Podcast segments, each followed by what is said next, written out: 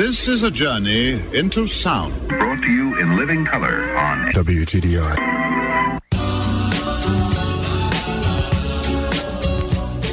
I'm Tonio Epstein. It's the Magical Mystery Tour. Join us as we dive into the heart of things, exploring new ideas and new ways of seeing and being in this wondrous, crazy world we share together. Lying on your back in the grass,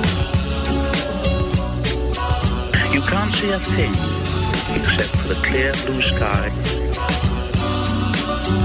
a few cotton wool clouds,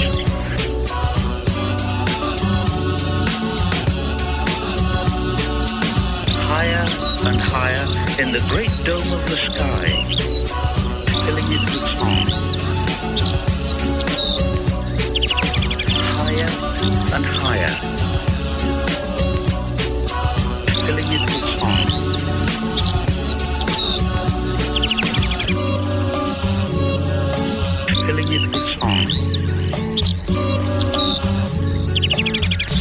Quite mad, don't they? It's happening. I can feel it. We care about your world.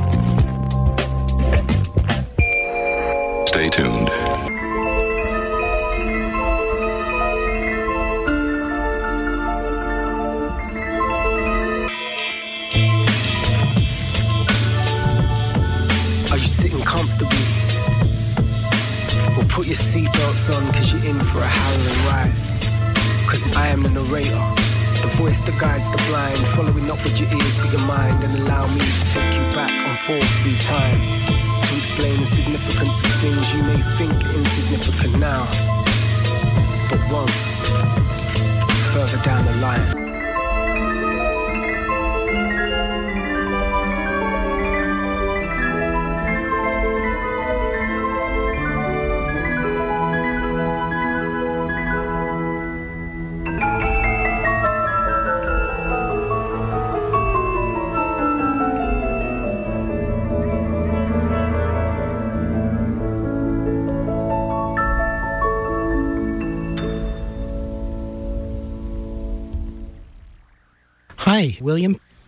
Hi, how are you doing? I'm good. It's been kind of a crazy day here. We're doing a pledge drive, and um, I just came out of another radio show with a room full of guests, and it was a bit of a madhouse, which is unusual for life up here. Okay, so life in the fast lane up in Vermont. Yes, which normally we don't have, or at least I don't normally have a life in the fast lane. And it made me think of something you wrote in the book about being on tour for your second book and the irony of rushing around. Right, that's a good link to the book. Yeah. And that you said about needing to slow down to let your soul catch up. Right. So that's what I'm trying to do right now. Okay. So, anyway, William Powers is my guest today. He's an author and expert on sustainable development, and he's on the faculty of NYU. His latest book that we're going to be talking about is Dispatches from the Sweet Life One Family, Five Acres, and a Community's Quest to Reinvent the World. This new book, Dispatches from the Sweet Life, is your third book in the Beyond the American Dream trilogy. I would love for you to just briefly talk about the first two books in the trilogy. Well, in the first one, 12 by 12, a one room cabin off the grid and beyond the American dream, I had returned from 10 years working abroad as an aid worker in West Africa and Latin America. And I was feeling depressed, um, partially because even though we had a lot of successes and local conservation efforts around the world and helping indigenous groups, the overall bigger picture was getting hammered away by biodiversity loss and climate change and the extinction of indigenous languages. Uh, that's when I went met this very inspiring physician who lived in a 12 by 12 house off grid, and she invited me to move in to her place while she was gone. I spent the season in the 12 by 12 um, and just had kind of an awakening to the fact that we need a deeper probe and much deeper solutions to this kind of a crisis. So that was the first book in the trilogy. Um, after that, I moved back to New York City, where I'm from and where I was based after being abroad for those 10 years. And nothing was quite the same. You know, I met my wife there, um, and we ended up deciding to do a kind of another radical shift, which was getting rid of 80% of our possessions and downsizing to a micro apartment, which was 340 square feet. And that became the basis of the second book in the trilogy, which is called New Slow City. And New Slow City is a takeoff on kind of New York City, um, but New York at a slower pace. You know, with five day weekends, I experimented with that. I experimented with you know, rooftop organic farming and beekeeping, um, also urban sanctuaries, finding those peaceful places in the city where you can really feel connected. So it's kind of like you might say the second book was sort of like how do you do 12 by 12 in a city? Mm-hmm. So there was, you know, a small living room, tiny kitchen, mm-hmm. um, really small bedroom that just fit the bed. And then there was a bathroom that you couldn't even close the bathroom door when you were using it. And the bathtub was about three feet across. So you had to adapt the yoga posture, uh, you know, shoulder stand to kind of get into the tub. okay, that, that gives me a great picture of the space. So, what inspired you and Melissa, your wife, to move to Bolivia, and what did you hope to find there? Mm-hmm. Well, you know, everyone's different, and I'm not suggesting in this new book that you know people should move to Bolivia, but for us, we hope to find more connection to nature, to free time, and to community. And we found all three of those things. You know, there's a national park three times the size of Yosemite out our back door, and you know, with more biodiversity than all of Costa Rica. And there's a slow culture. People call themselves ociologos. There, it means like leisurologists or doctors of leisure. you know, there's a sense that life is about sort of free time and enjoyment of family and activities and so forth, and not necessarily working. You know, this whole idea of the job today, um, as David Graeber writes about in his new book, you know, is a modern invention that really doesn't necessarily connect how people live for most of our developments as a species. So we actually found a lot more free time. Um, you know, and then community, we're in a transition town of people from 31 countries in a 5,000 person town where the Andes meets the Amazon in Bolivia.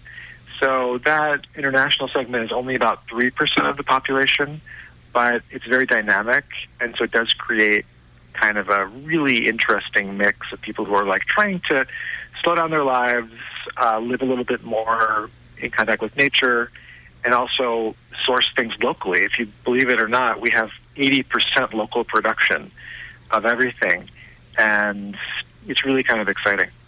Yeah, I can believe that because when I was a child, we lived in Spain for a year, and it was much the same way in this small town that we lived in.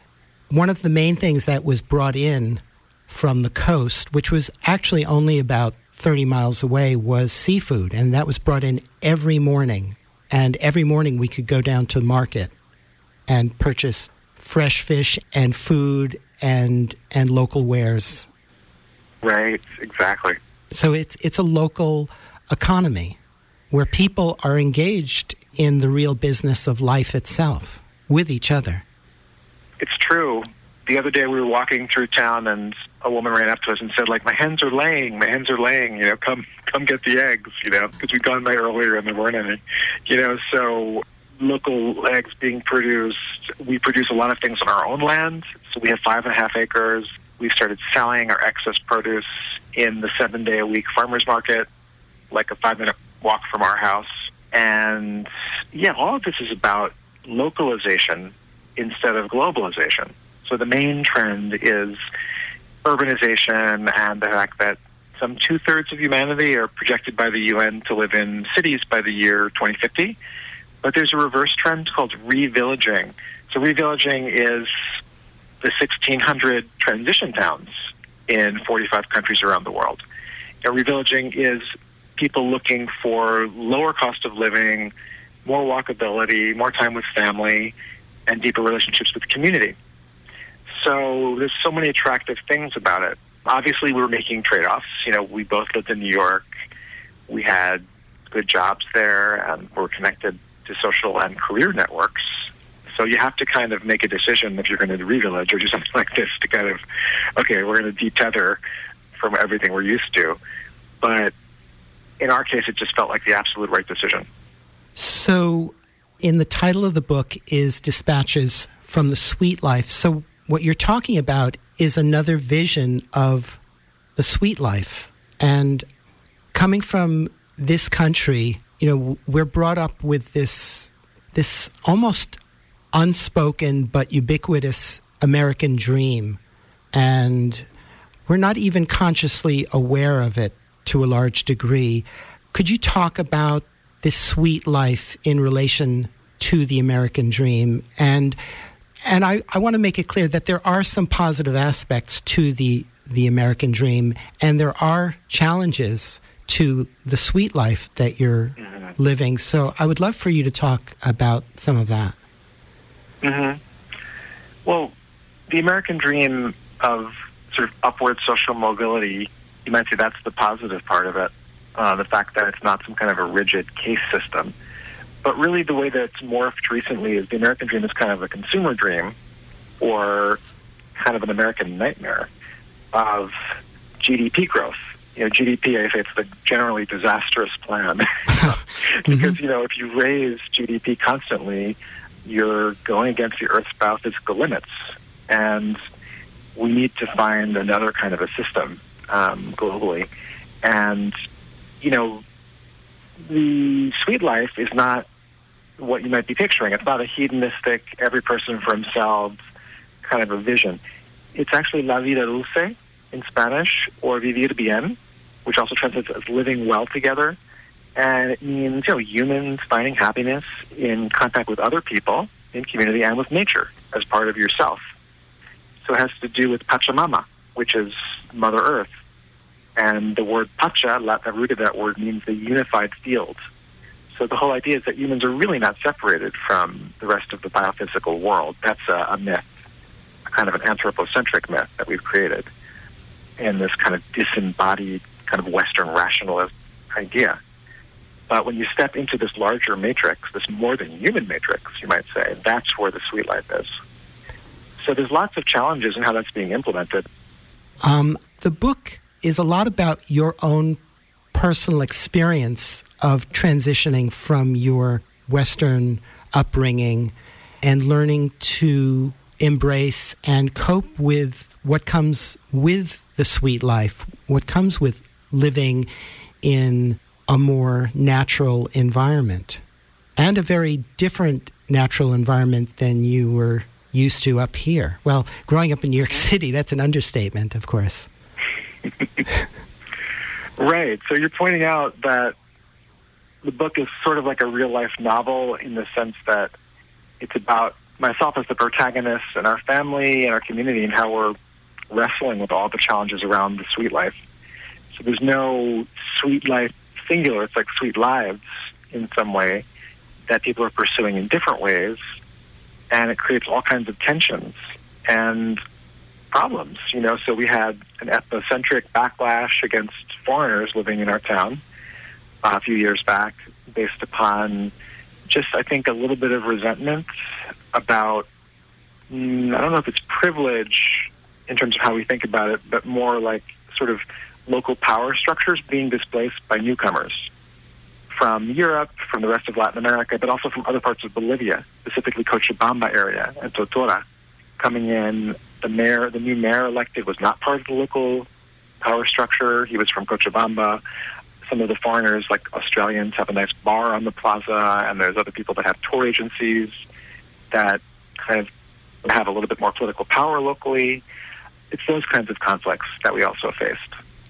And there was a political struggle that was occurring because Suruqueta, the town that, that you're living in, was run by a well established culture and not not one that was favorable to to the vision that you and some of your fellow transition towners were aspiring to. Right. So these are some families who, for generations, had kind of ruled the town, and there were a lot of corruption networks built into this, and that was being challenged on the one hand by the Transition Town Network, and I think we mentioned briefly, but that's a, a global movement, or you might say global, a combination of global and local, that is working towards clean energy, sustainable agriculture, and more community and local economy. So that's what the transition movement is, and our town became part of that in 2015 by joining the movement. And you also had the movement towards socialism, the MAS party. Some of you have heard of Evo Morales, the president of Bolivia, just often known as Evo, who's from this indigenous socialist party. And like, so they actually won the local mayor election and the city council, majority of the seats. So of course that threw everything into a kind of a, a new era as well.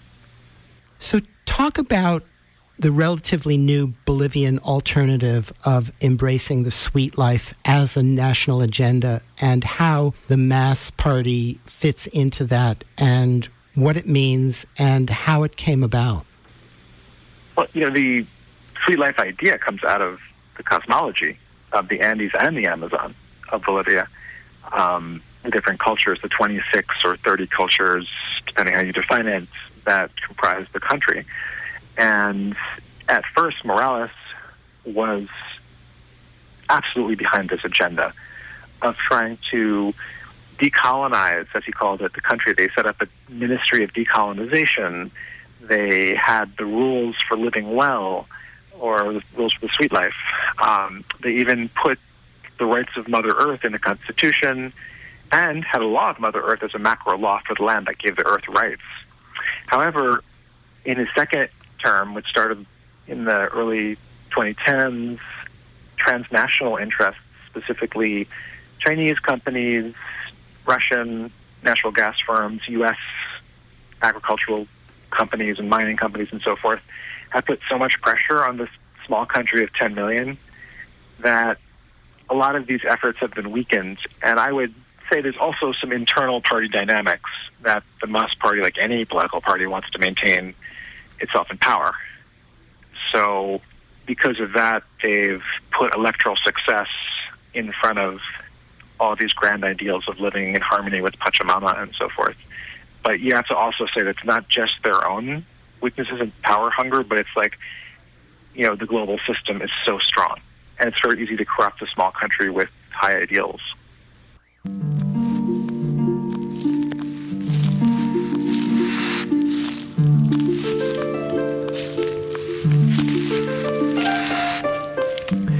And if you're just joining us, I'm talking with William Powers.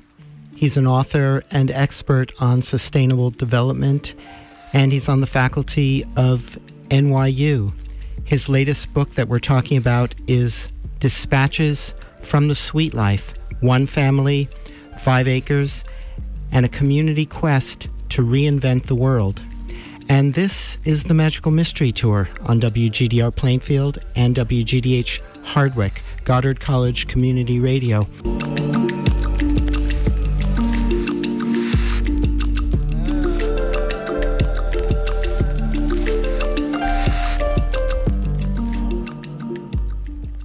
You know, the global system is so strong, and it's very easy to corrupt a small country with high ideals.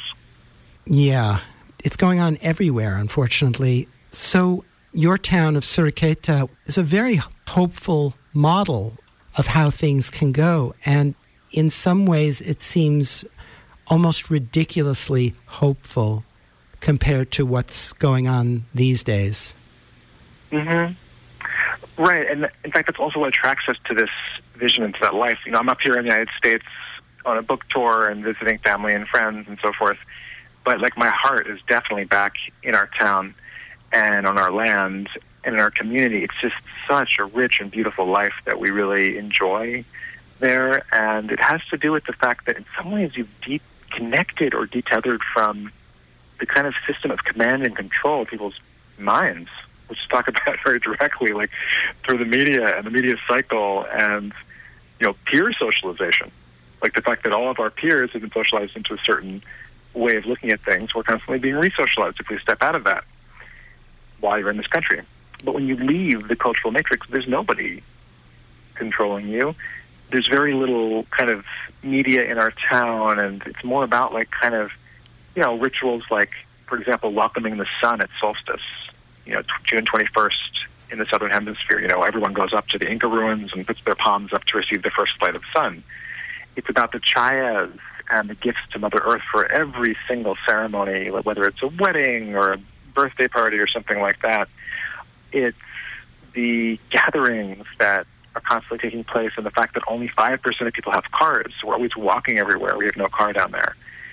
And it's the, quite frankly, also the mingas, these communal work parties that we'll do to plant our orchard or whatever it is. So all of this kind of gives life like a real texture. And even if you're living more simply and so forth, there's there's more richness.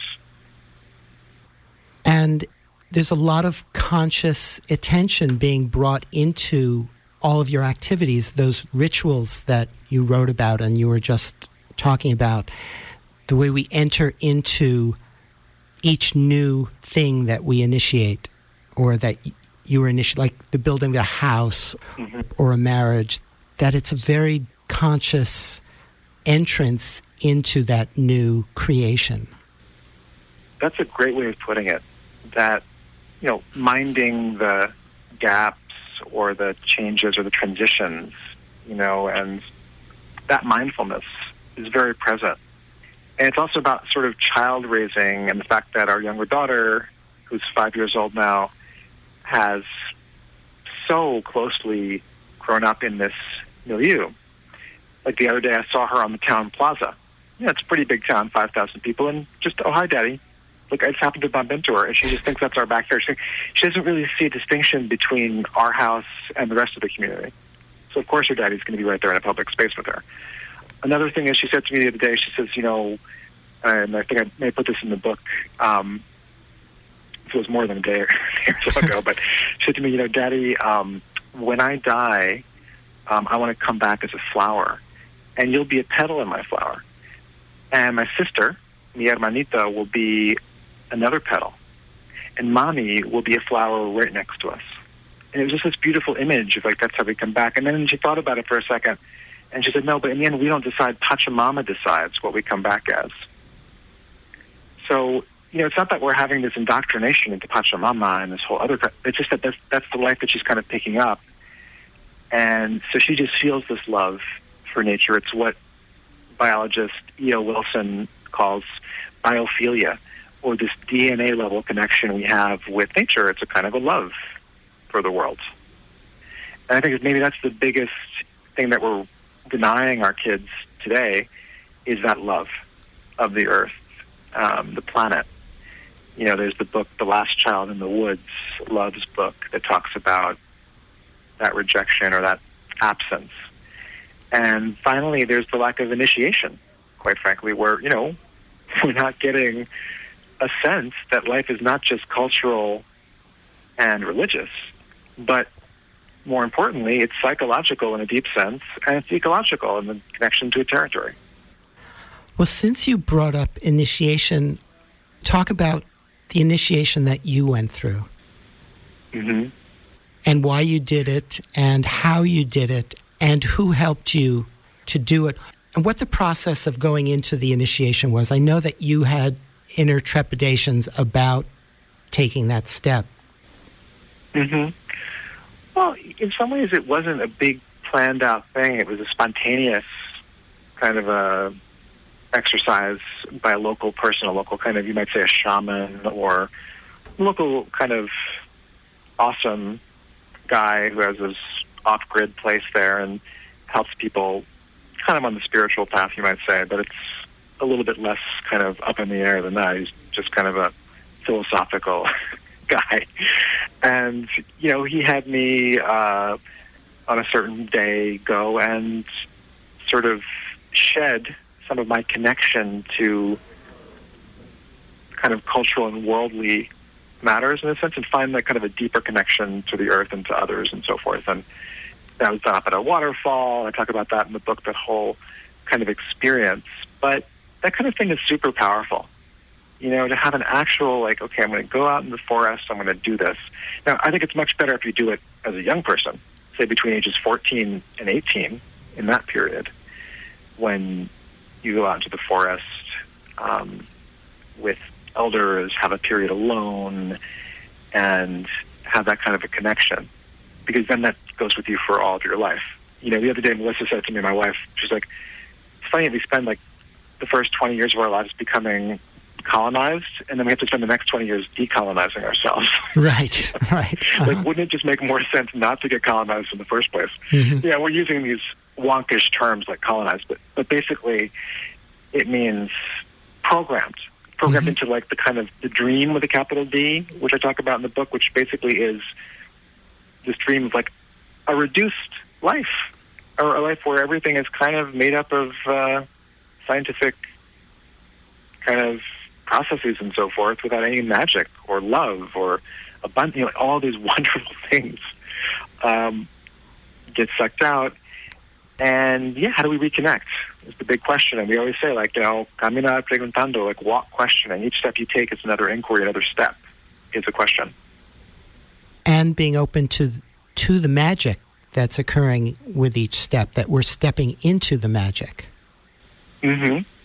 and that was that wonderful thing that new very magical story that she was talking about when she dies as opposed to the colonized versions that we are indoctrinated into up here Right, that's true. Like to look at that story that she told is a magical story. That's a very big part of her worldview. She doesn't really watch TV except sometimes at friends' houses. She'll see a little bit. She doesn't have any technology in her life very directly, and so everything's her pets, like her two turtles and her dog and her two cats, and her friends, and then like the orchard and our gardens. We're always harvesting food that we're eating, or that we're walking it down to kind of sell it in town this food that she grew, you know, or that we're going to some kind of anyway. It's just a completely different texture. Like it almost reminds me of like maybe how a childhood would have been like a couple hundred years ago or something like that, where you were in what psychologist Bill Plotkin calls the nest. Like the those first five years, like the nest. It's where you really like root into who you are and what the world is. So to her, the world is a magical place. and it's alive whereas the world that most of us are indoctrinated into as you said the mystery and the magic is sucked out of it Uh huh. And it's not necessarily something that we even think of. It's very small decisions. Like, for example, the other day here in the U.S., because we have Clea back with us on this book tour, you know, we were with some friends and they were saying, oh no, like the little kids were saying, there's no fairies. Fairies are just made up. And Clea was like, yes, there's fairies. And she came me and said, Daddy, there's fairies, right? I'm like, yes, sure, you know. I mean, they're fairies. Like, you know, she lives in the forest. Like, there are, of course, these other spirits and, and beings and so forth. But the other kids that she was with her, you know, they were being taught by their parents who are very like rational, logical, typical Americans. Like, you know, that's just a fantasy or something like that. And you know, I believe that we should encourage all kinds of beliefs beyond what we know from a purely reductionist point of view. hmm I completely agree. And getting back, to the shaman that you were talking about, Juan Carlos, there were a number of wonderful stories that you told about him and wonderful things that he said. And I would love for you to share more of that. And and there's this wonderful line about there not being any division at all between spirituality and ecology, and that our sense of who we are and our own embodiment is in direct relationship to our environment and the world around us. Exactly. That's a great point, and that's I think what Juan Carlos, that's his real name, the point that he makes. You know, he feels it's just seamless. He also says that there's no competition, no evaluation, no judgment, no comparison. So all those are mental categories that we create. Most of it's part of the dream with a capital D. And so he has no, none of that in his life. You know, if you ask him, oh, how did this program go with this group that was just here? Oh, great. I mean, no matter what happened, if there was nobody there, it went great. And if there were 100 people there, it was great. Whatever happened was great. There's no evaluating. Or, it's so anti-Western in a way. But he's stepping out of completely out of this idea that, you know, whatever happens is great because it's what is.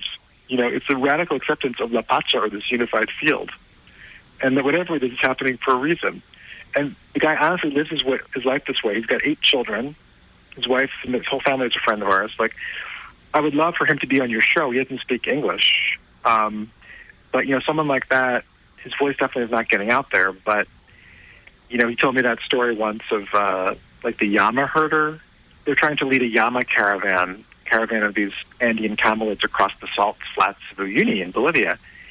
And when they were tying them up one night, they were missing a rope. They only had rope for 19 of them. The 20th didn't have a rope to tie them up. They said, what should we do? Well, the herder said, well, just pretend to tie him up. Just pretend to tie him up and he'll, you know. So they pretended to tie him up. And, okay, he didn't go anywhere. And the next morning when they were leaving, the 19 llamas took off and there was one still tied up there. Or one wouldn't leave. And he, they said, oh, well, that's, he's not even tied up. Like, that's the one that we just pretended to tie up. He's like, oh, well, pretend to untie him.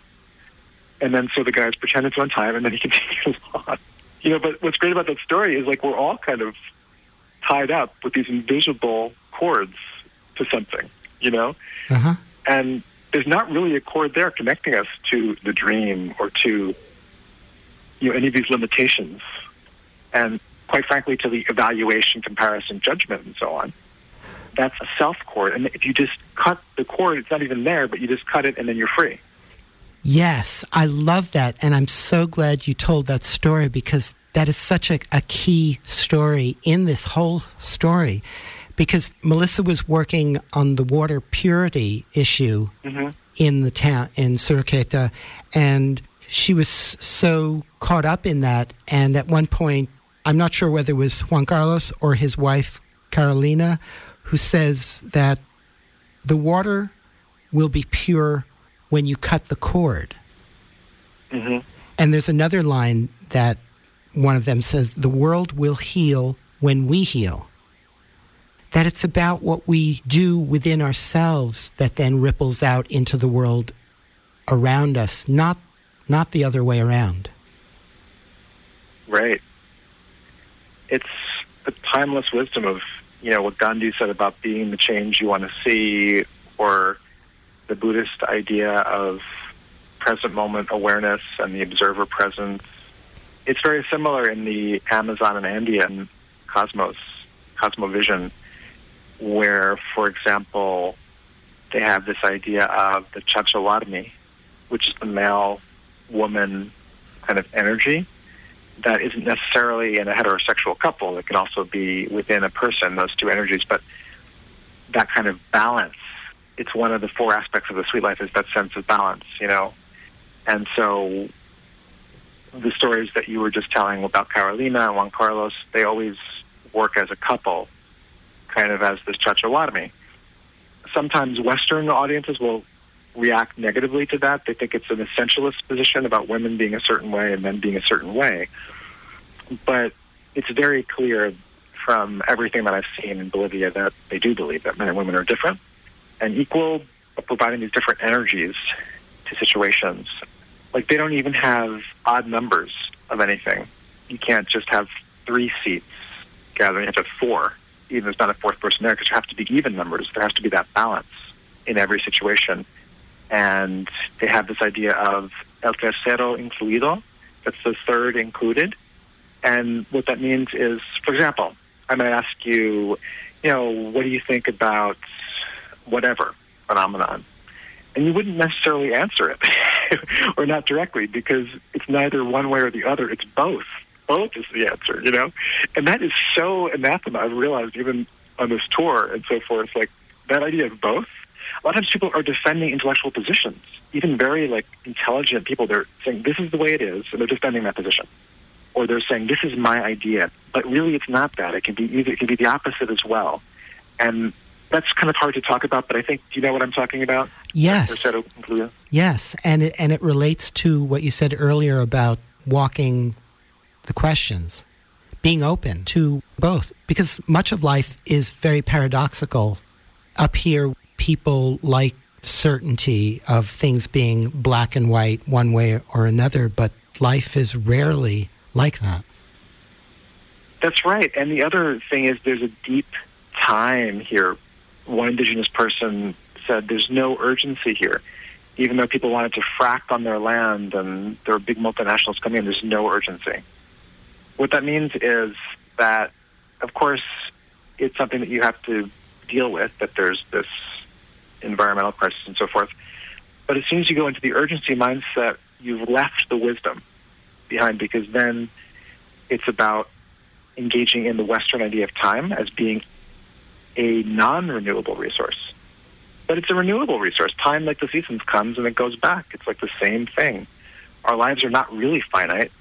We're part of a bigger cycle. We're tiny molecules in this big system, and you know we go back into the system, and other lives come out of it, and so forth. So it's one big connected whole where there's no urgency whatsoever.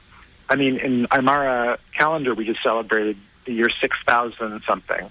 They pretty much, do you know how they come up with their calendar? They just took 1492, the year Columbus discovered America, and they added 5,000 years to it, basically, because they were here for 5,000 years for that.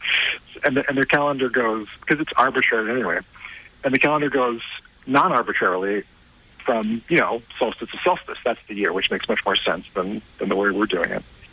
So there's this other sense of, you know, deeper time, you know, time cycle instead of time's arrow, non-linear. So all of that is incredibly important too. It's like a, a kind of recognition that each moment renews itself. It's continually arising, and therefore not to be overly concerned about any concerns that we're projecting into the future, such as these catastrophic issues of climate change or the town's water getting polluted by new development or anything in that way? Those are important things. They're there, and you deal with them. But you don't create a whole urgency and huge problem and, and another layer of negativity to the situation. It's kind of as you clear your inner space, and then you face it in a very clear way without contaminating it further. It's bad enough that the water's contaminated. We don't have to contaminate ourselves at the same time. So it doesn't sound so clear to somebody who's not already in that spiritual point of view. And even the word spiritual is kind of a strange word. Basically, what spiritual means is biocentric or connected to the rest of nature. Connected to the sense that we're one of 30 million species on this planet, and we're one of 100 you know, billion stars in this one galaxy. We're part of this. We're a tiny, tiny, tiny thing.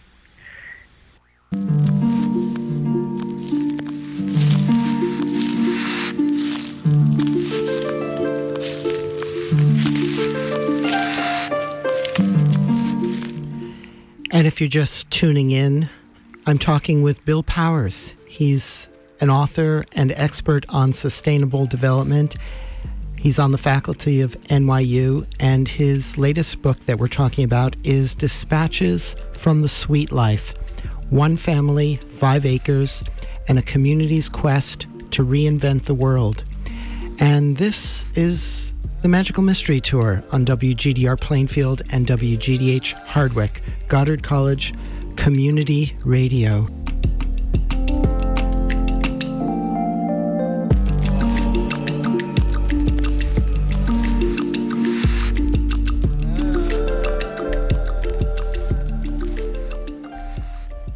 I like Anthony DeMello's thing. Do we come here as a shooting star or as a bud flowering from a tree? I mean, when I first heard that little koan, I thought, oh, well, I came as a shooting star. You know, first like kind of Western way of looking at it. You know, I came from somewhere else, but no, we came as a, a bud, and a bud flowering from a tree is the most normal, ordinary thing in the world. We are completely normal and ordinary. We're not really special either. You know, there's nothing exceptional about you or me or anybody else of the 7 billion, going on 8 billion people on this planet. We're these little buds that are flowering everywhere.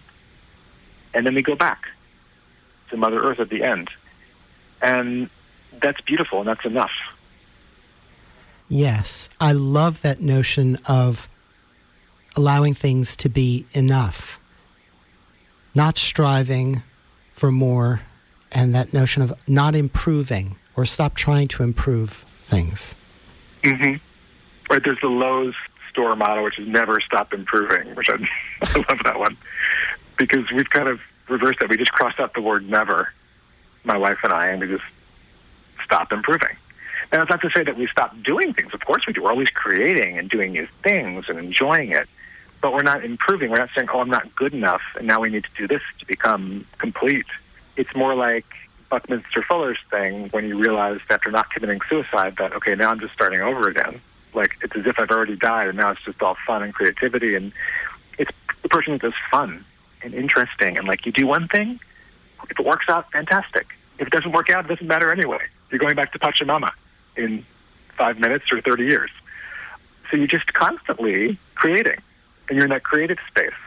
And that's probably the best thing that I've learned in Bolivia and from Bolivians is that they say down there the luggage arranges itself in the journey. You throw the bags in the back of the truck or the car, and believe it or not, it's going to get organized. Maybe not in the exact best way, but it's going to it's going to happen. So there's a sense of spontaneity, you know, that that ties into it as well. It's kind of like the way nature unfolds itself, and we being part of nature, that that it the same thing happens within our own lives. I think so. I think that's right because yeah, nature doesn't have this grand five-year plan reduced to a PowerPoint deck of ten slides. It doesn't have that. It's unfolding every single minute as it's unfolding. You know, I think of it as it's just this beautiful creative force.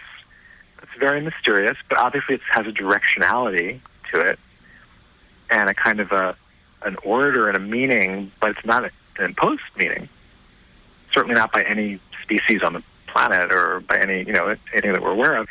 So like you, you step into that, and then you just naturally find your way. But I just look at it, and just sometimes I'm really sad because I see people here, especially, but also in Europe and in Latin America increasingly, and especially in the cities, so tuned in to the news cycle and what's happening next and what's the next crisis and you know that sense of like oh gosh the dread and the negativity being just fed to us instead of spending like an hour meditating every day some time in the woods you know working a shorter work week spending more time with your kids and their amazingness climbing trees doing things you love to do and then thinking of yourself as like a creative force you're part of that creative force you're not separate from it, right? So whatever you're creating and doing is part of that. And I, think of it as this. That's really what happiness is. It's you know, one is going with the flow. That sense, if someone asks you, "Oh, what are you doing?" you wouldn't even really know because you were so into the moment, into the flow that you wouldn't know. And the other is that there's some kind of like a service involved, like somehow it's contributing to the whole. Um, you know, those those two things. You mean that we're that everything we do, that our our general orientation towards life is is towards the the collective evolution, so to speak. Yeah, I guess you could use those terms, but I'm a little hesitant because you know towards the collective evolution. Then you get into like the guilt or the shoulds, or I should be contributing in this service way towards something. I, I think in some ways you're automatically contributing to that if you're in that flow state and if you're part of the whole change yourself, you become less narcissistically anthropocentric, focused on the human version of things and your little psychology and your little ego. So you kind of step out of that whole thing into this, I would call it a very mysterious space where you don't even really exist as we think of it. Mm-hmm. So the individual has become part of the environment, right? Mm-hmm. So when you're that space, of course you're acting on behalf of the environment and the behalf of everything because that's what you are. Exactly. I love that you made that distinction and clarified that. Yes. And I think it's so valuable, particularly for Westerners, to have an experience outside of our culture. Right. Definitely is. And I don't know if you saw the quote from the head of Slow Food USA, Richard McCarthy. Like he, maybe I'll just find it here in the in Dispatches from the Sweet Life in this new book. Like he, he made a really interesting point here's his quote about it about the book. He says, you know, Power's description of homesteading in Bolivia is self-effacing, funny, and strikes at the core of what we're missing today. A chance to get off the combine before we get pulverized by the system. And then he asks, do we need to travel far to learn what's deep inside of us all? The short answer is probably yes. So he says, do we need to travel far to learn what's deep inside of us all? The short answer is probably yes and that's interesting because it kind of goes a little bit against the conventional wisdom that wherever you are, you can find enlightenment, find happiness. But there's something so rich to stepping outside of it.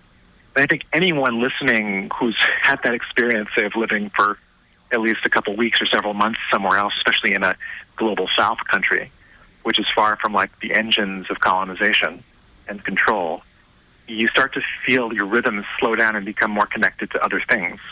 And that's where you find this deeper sense of creativity that we were just talking about a few minutes ago. hmm I totally agree, and I put such great value on my year in southern Spain, where I was completely immersed in a much slower, non consumerist culture, where at the time, as far as I can remember, there was at most a handful of cars in a town of 10,000 people. hmm And everyone walked, and of course, there was the siesta from 1 to 3 o'clock, which everyone observed. And it was a way of recognizing and embracing something that's really hard to describe in this culture. That no matter what's Right. going on in the world, no matter what you were dealing with in the morning, and no matter what you might be dealing with later in the day, you take those two hours, you have lunch, and then you take a nap and you totally let go. It's like a form of meditation, but it's, it's totally integrated into the day to day way of life. The siesta is under attack throughout the world by capitalist interests. In fact, even in Bolivia, they eliminated the siesta in public institutions in La Paz. However, it still remains very common among the majority of people. I take siestas there, 20 minutes or something. And, you know, you just give thanks at the end of this nap in the middle of the day that you just feel so revived.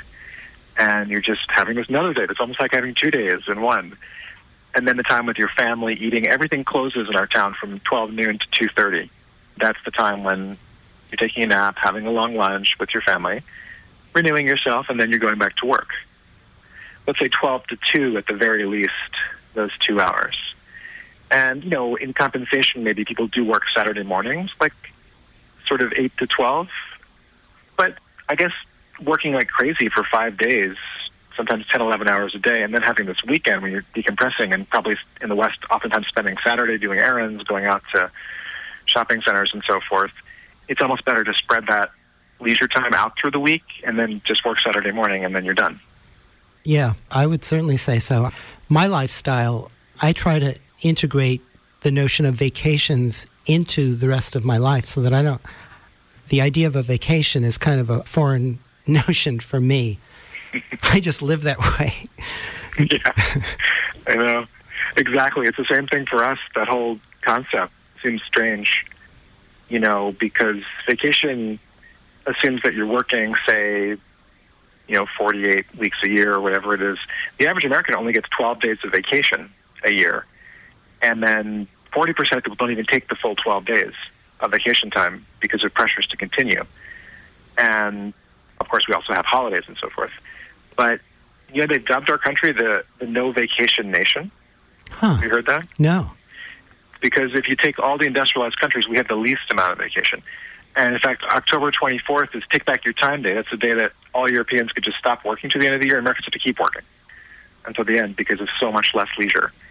And it's kind of silly because labor productivity has almost gone up threefold since 1970. And have we used that extra productivity to give ourselves the benefit of free time? Not really. In fact, we're working longer hours than we were then. And we, we're then you have- experiencing less happiness and Yeah. less peace and less Yes. fulfillment. That's right. Less less happiness. Um, the CDC recently published a report that suicide rates have been going up. You know, what is it called? Subjective well-being is either staying the same or going down despite all this GDP growth. So it kind of makes you question what's this really this economy and the system for if it's not delivering either environmental benefits or personal happiness benefits. It makes you question the whole thing. At least it should. yeah. There's another really fascinating thing that you went through down in Bolivia when you were trying to get your house built.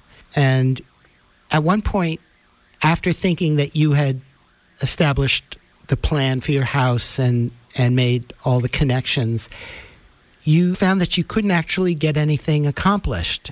And you then tell a story of becoming a bee and Mhm. and what you learned from that process and how to be in that culture, how to live in relationship to that new culture that that you were you were acclimating to at the time. hmm That's right.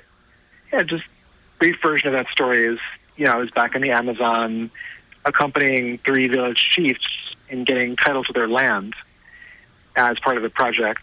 And these honeybees came into the vehicle after it got planted in a mud hole in the middle of the Amazon.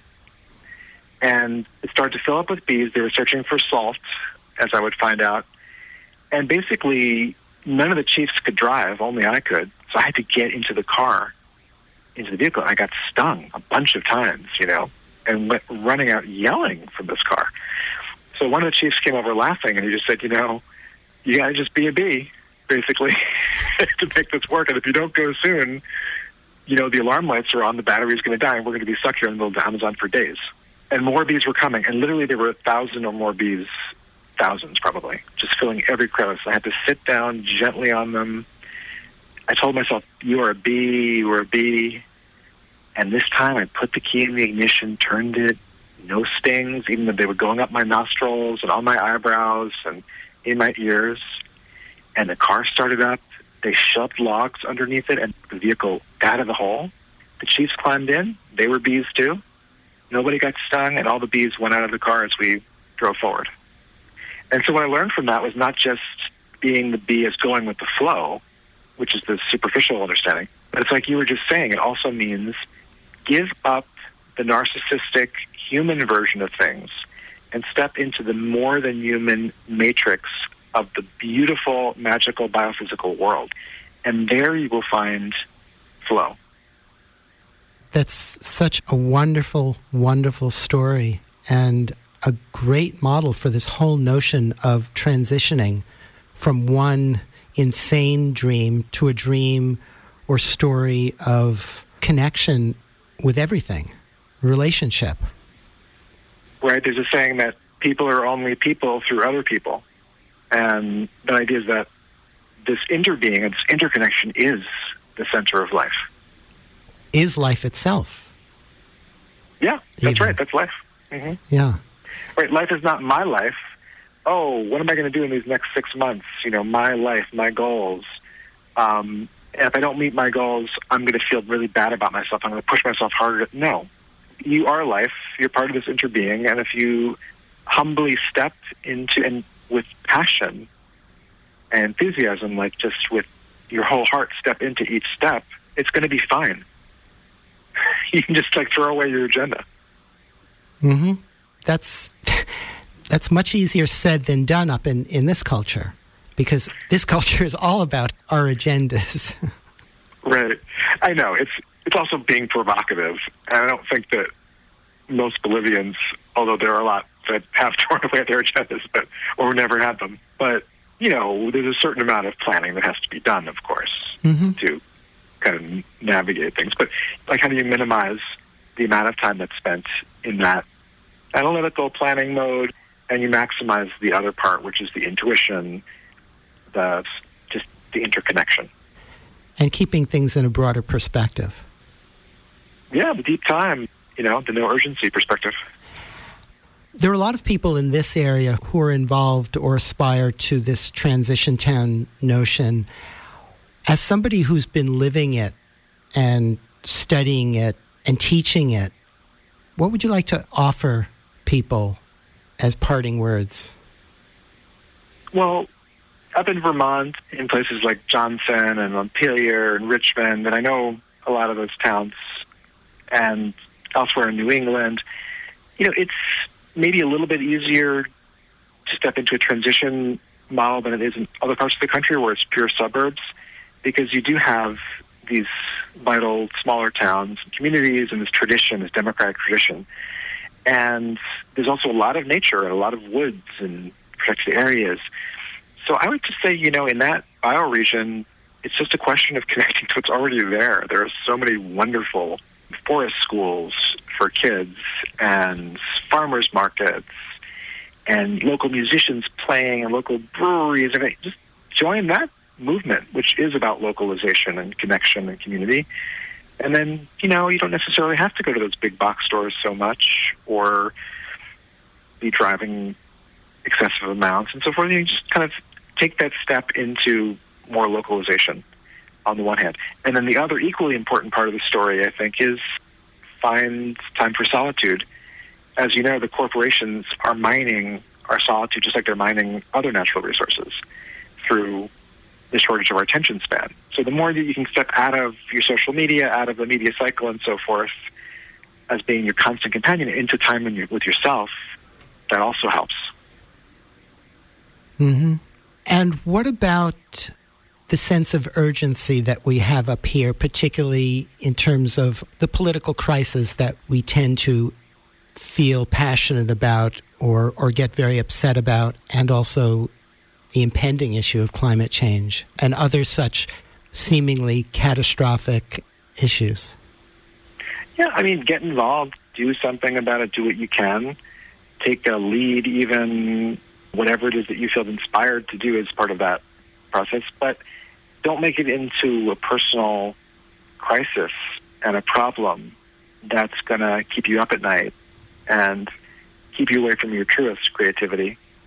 Because when you find what really makes you come alive, that's going to be your gift. And I think that you're not going to find that if you're just constantly down in the dumps about these bigger things.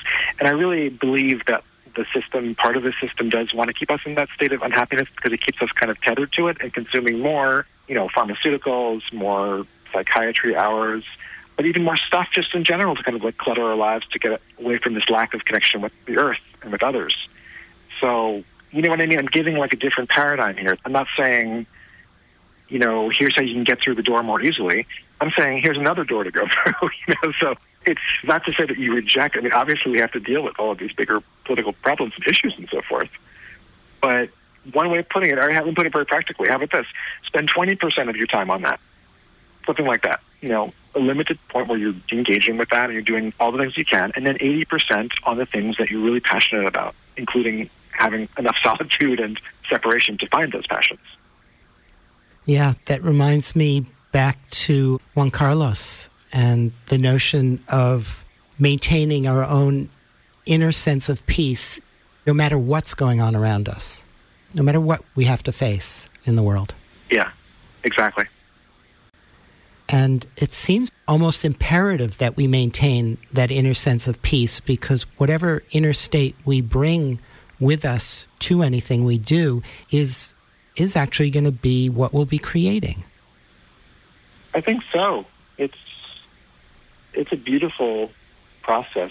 You can even think about it like in the bigger picture. Like if millions of people were doing that, instead of, say, worrying so much about the current political leaders and the current crises and so forth, and just getting so worked up and just constantly, you know, like that. Imagine the change that would make, that kind of awakening, and the way that that spreads to other people.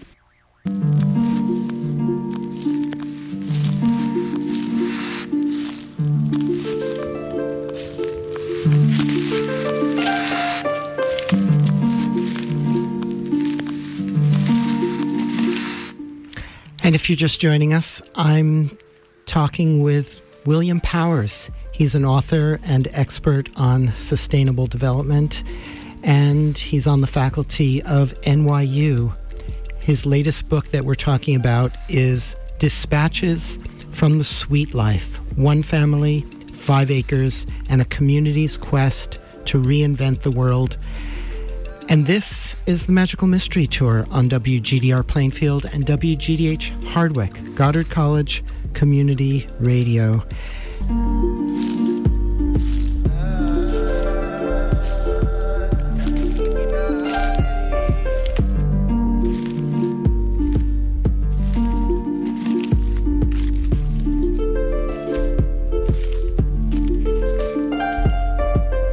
Think about it like in the bigger picture. Like if millions of people were doing that instead of, say, worrying so much about the current political leaders and the current crises and so forth, and just getting so worked up and just imagine the change that would make, that kind of awakening, and the way that that spreads to other people, that, that awakened kind of consciousness.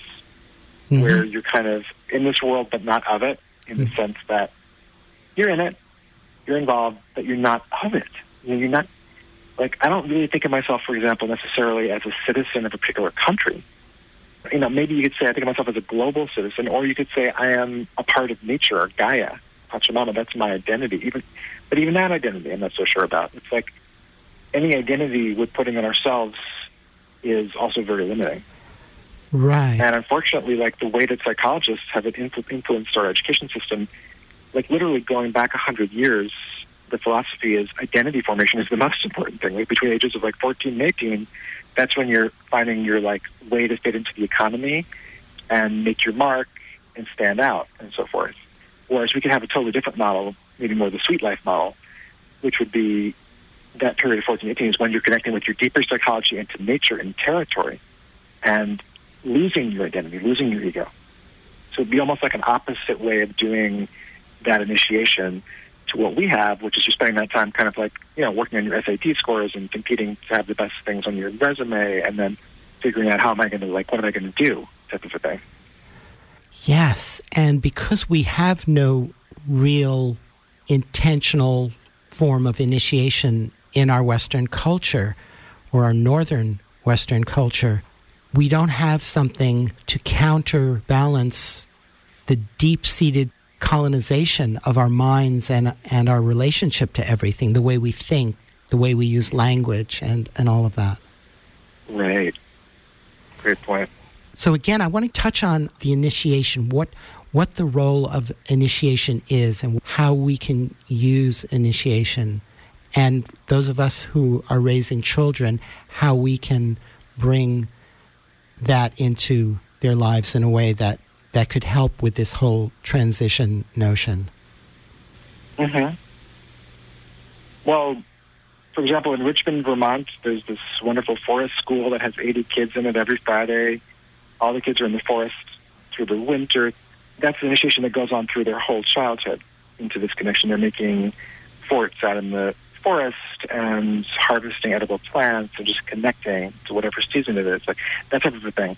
But I also think you can create your own rituals initiations. I don't think it has to be what you know. Also, like Bill Plotkin out at the Animas Institute in Colorado, they have specific initiation programs. And there's lots of programs I think like that that you can buy and that you can have your send your kid through and so forth.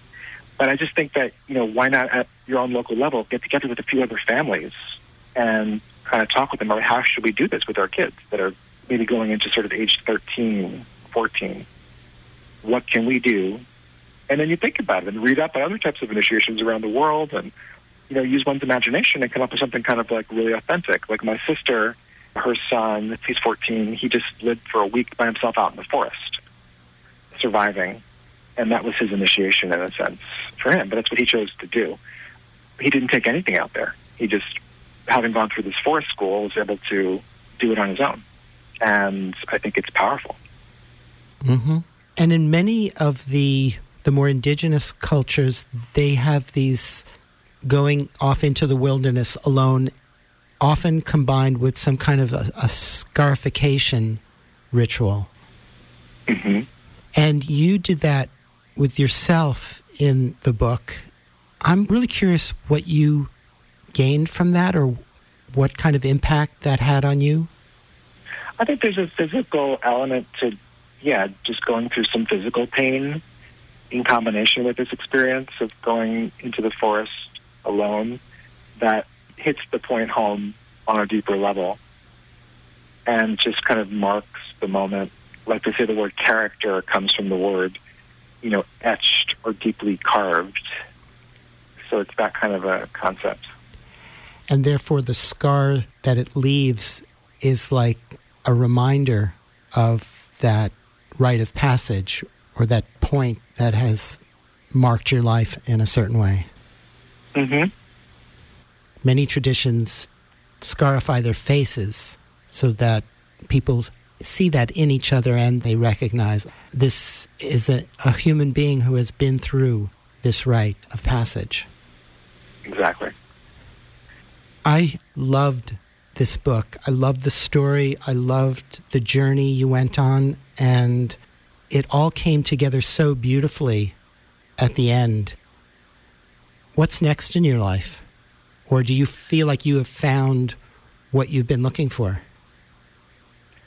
Well, I feel like I've found what I've been looking for in a lot of ways, and we're very happy and integrated and thriving, I think, down in Bolivia. And so next in life is going back after this trip and, you know, reintegrating into our lives there. And it's nothing special. in Uh-huh. ways, it's, you know, it's, it's that life that's just obvious, I think, to us now. Like the way that, you know, it's not that we're not walking questioning. We are, of course, all the time. But there's also like a deeper kind of like just a knowing that everything is fine. So you've really found the sweet life. I think so. I think that's right. That we we feel like we found it, according to this definition of the sweet life being a sense of like personal happiness with community and nature at the center of it.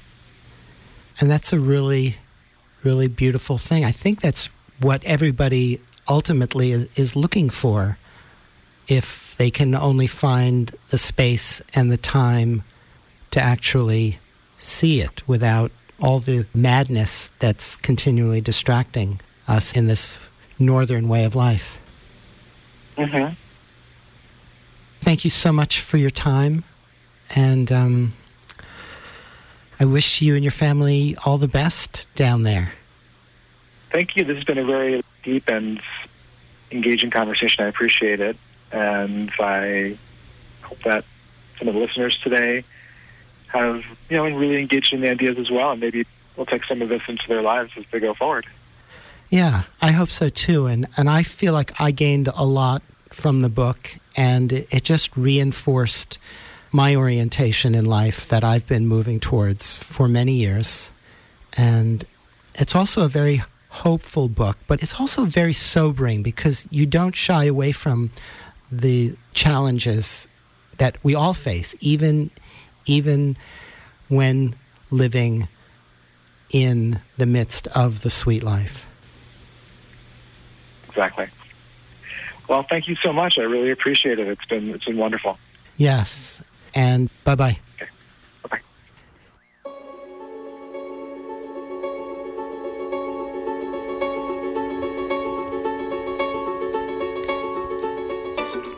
That was William Powers. He's an author and expert on sustainable development on the faculty of NYU, and his latest book is Dispatches from the Sweet Life One Family, Five Acres, and a Community's Quest to Reinvent the World. And this is the Magical Mystery Tour.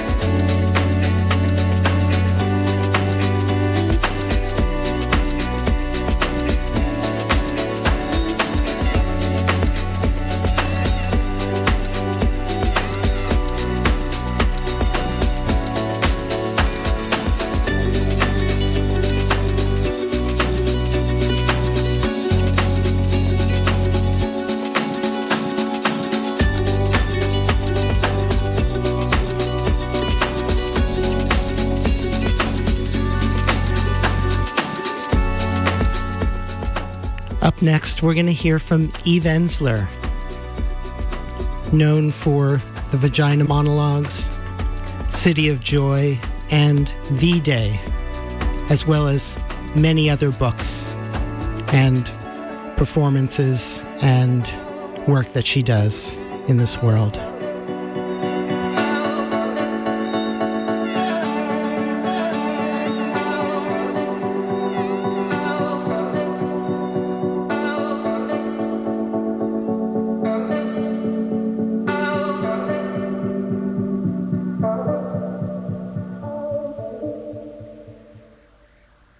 Want to do the new piece from my book, and I want to do it tonight for the girl and everybody here. And I want to do it for the girls who survive, the girls who can become somebody else. But I really want to do it for each and every person here to value the girl in us, to value the part that cries, to value the part that's emotional, to value the part that's vulnerable, to understand that's where the future lies. This is called I'm an Emotional Creature, and it happened because I met a girl in Watts, LA. I was asking girls if they liked being a good girl, and all the girls were like, No, I hate it, I can't stand it, it's all bad, my brothers get everything. And this girl just sat up and went, I love being a girl. I'm an emotional creature. this is for her. I love being a girl. I can feel what you're feeling as you're feeling inside the feeling before. I am an emotional creature. Things do not come to me as intellectual theories or hard pressed ideas. They pulse through my organs and legs and burn up my ears. Oh, I know when your girlfriend's really pissed off, even though she appears to give you what you want. I know when a storm is coming. I can feel the invisible stirrings in the air. I can tell you he won't call back. It's a vibe I share.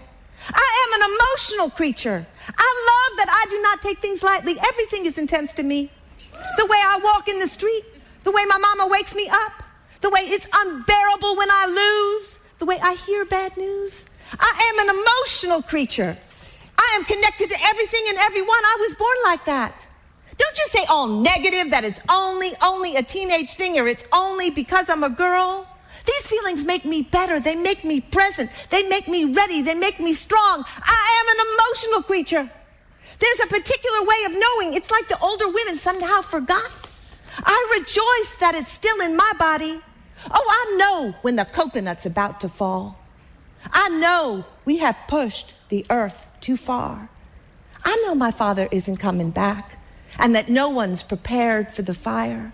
I know that lipstick means more than show and boys are super insecure and so-called terrorists are made, not born.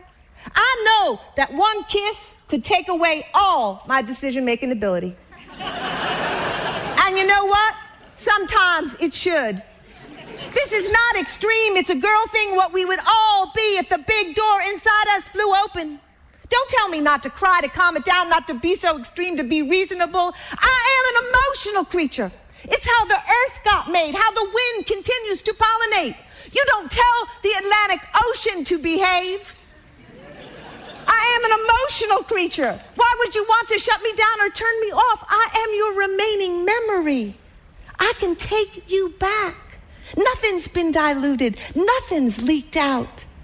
I love, hear me, I love that I can feel the feelings inside you.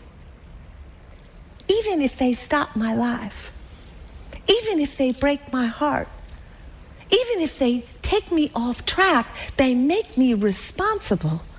I am an emotional, I am an emotional, inconditional, devotional creature. And I love, hear me, I love, love, love being a girl. Thank you very much.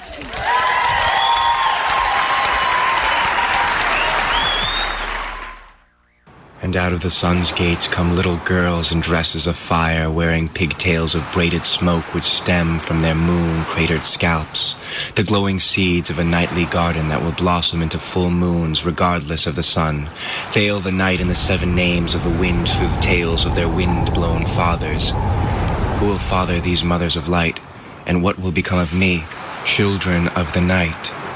Only some will star the sky only believers in death will die, and fathers must feather the wings of women For the unfeathered masses dangle ridiculous, carrying crosses to phalanx-filled tombs.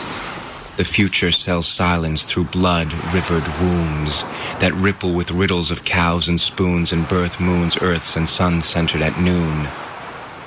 She buries her eggs in the soil and plants her feet in the sky. Soil seeds the circus of carrots and clowns and minstrels show our desires. And here I stand, court gesturing infinity, fetal fisted for revolution, but open hands birth humility. Now what is the density of an egoless planet? Must my spine be aligned to sprout wings? I'm slouched in the sling steps and tangled with gang reps, but my orbit rainbows Saturn's rings. Mystical, elliptical, presto polaris, karmic flame future with Saturn and Aries, and now I'm a fish called father. With gills type dizzy, blowing blood and liquid lullabies through the spine of time to tranquilize the nervous system's defeat. At the feet of the river, the children are gathered, or rather buried in the mass grave site of the night. They are the seeds of light planted in the sky, but the night and skies are meaningless to their unearthly eyes. They are our children playing chess on the sunburnt backs of one-eyed turtles, checkmating a lifetime slow crawl to enlightenment, cashing in their crown and glory from magic and contradiction the children of fiction, born of semen-filled crosses thrust in Calvary's mound, with memories of Manana's millennium. The gravity of the pendulum, the inscription of the grail, the rumors of one famine and diseases and storms of hell, all hail the new beginning, behold the winter's end. Bring on the puppets and dragons as the ceremonies begin for they have come to shatter time and bring back the dead newborn, an army of me, bearing change in the front line and shadows in the field mines, the wilderness and the lights in the city. I have seen them. A tumultuous army of bastards and beggars, madmen and idiots, witches and harlots, dancers and lunatics, singers and sinners, losers and lovers, students and teachers, poets and priests orbiting the realm of the ordinary through the ordinance of those ordained by the beast. These are our children, love-laden life lanterns casting shadows that shepherd the flocks, crying wolf in the moon's full at sirens of love's lull, the offspring of Gibraltar's rock. Who will deny him and thrice crows the cock? Will it be you, Peter? decked in Mir's denial, masquerading in matter, overminded, undertrialed. Self is a servant to serpent with wings. Three is the beginning of all things. Triangles to rectangle your wings. Let fission blur not your deservings. Pile stone, unearth ancient learnings. See self as a ghost of your servings. If you're serving the Father, there's no son without mother. Parent bodies discover water bodies and drown. Wade me in the water till Atlantis is found. On the seas of ourself I'm starfish and unbound. Heard the name of that mound is Stone Mountain. Underwater volcanoes erupt, water fountains of youth. Lest this carnal equation cancel out wind and truth. Throw me beyond some time and drench me waterproof. Let leaves drop forever, rain, sun sets on my roof, as I sit on the front porch of my sanity, deciphering ham bones to Van Gogh, this vanity, oiled ego's canvas and frame to be reborn, unborn, unburied, unnamed, a reflection through a blood-stained glass window of souls gone yellow around the edges, carbonated dreams and blurred daily lives, but let family bring focus, out of swamps blossom lotus, the muddy water blue daughters of infinity, gravity we water bodies bodhisattvas our serenity as we rise with the tides towards divinity.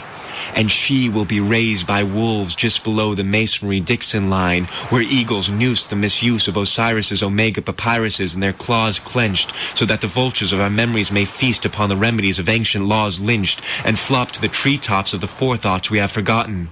Yes, silence will be begotten of the wind. The silver eyes of the darkness are her friends. They sometimes plant forever in their dens, on the mountainside, but sometimes now and then in between the rise and set of you and I may blue visions know the depths of liquid skies. And some ask me if she cries in the night and there's a substance of her tears that drench the days with light. You better hope she do, 'cause they're riddled with fur coats and painted faces dancing at the peripheries of perfection. They eat Chinese apples that stain their teeth red and they'll cap a cosmos of chaos, and in a moment's notice the children are on the train, selling chocolates with their mothers in the background, fundraising their dreams from the dead. And the authors of order are corresponding catharsis and change the leaves of my needs from orange to red. I need fruit and vegetables, for these living things can feed the span of wings. Thus she was born to charter my flight into the blues of night. I am the darkness that precedes the light, a pupil of the sea's reflective sight. Notebook in hand, I footnote land and write, plot dot dot dot and dot my eyes is right, and cast my lot amongst the children and the night.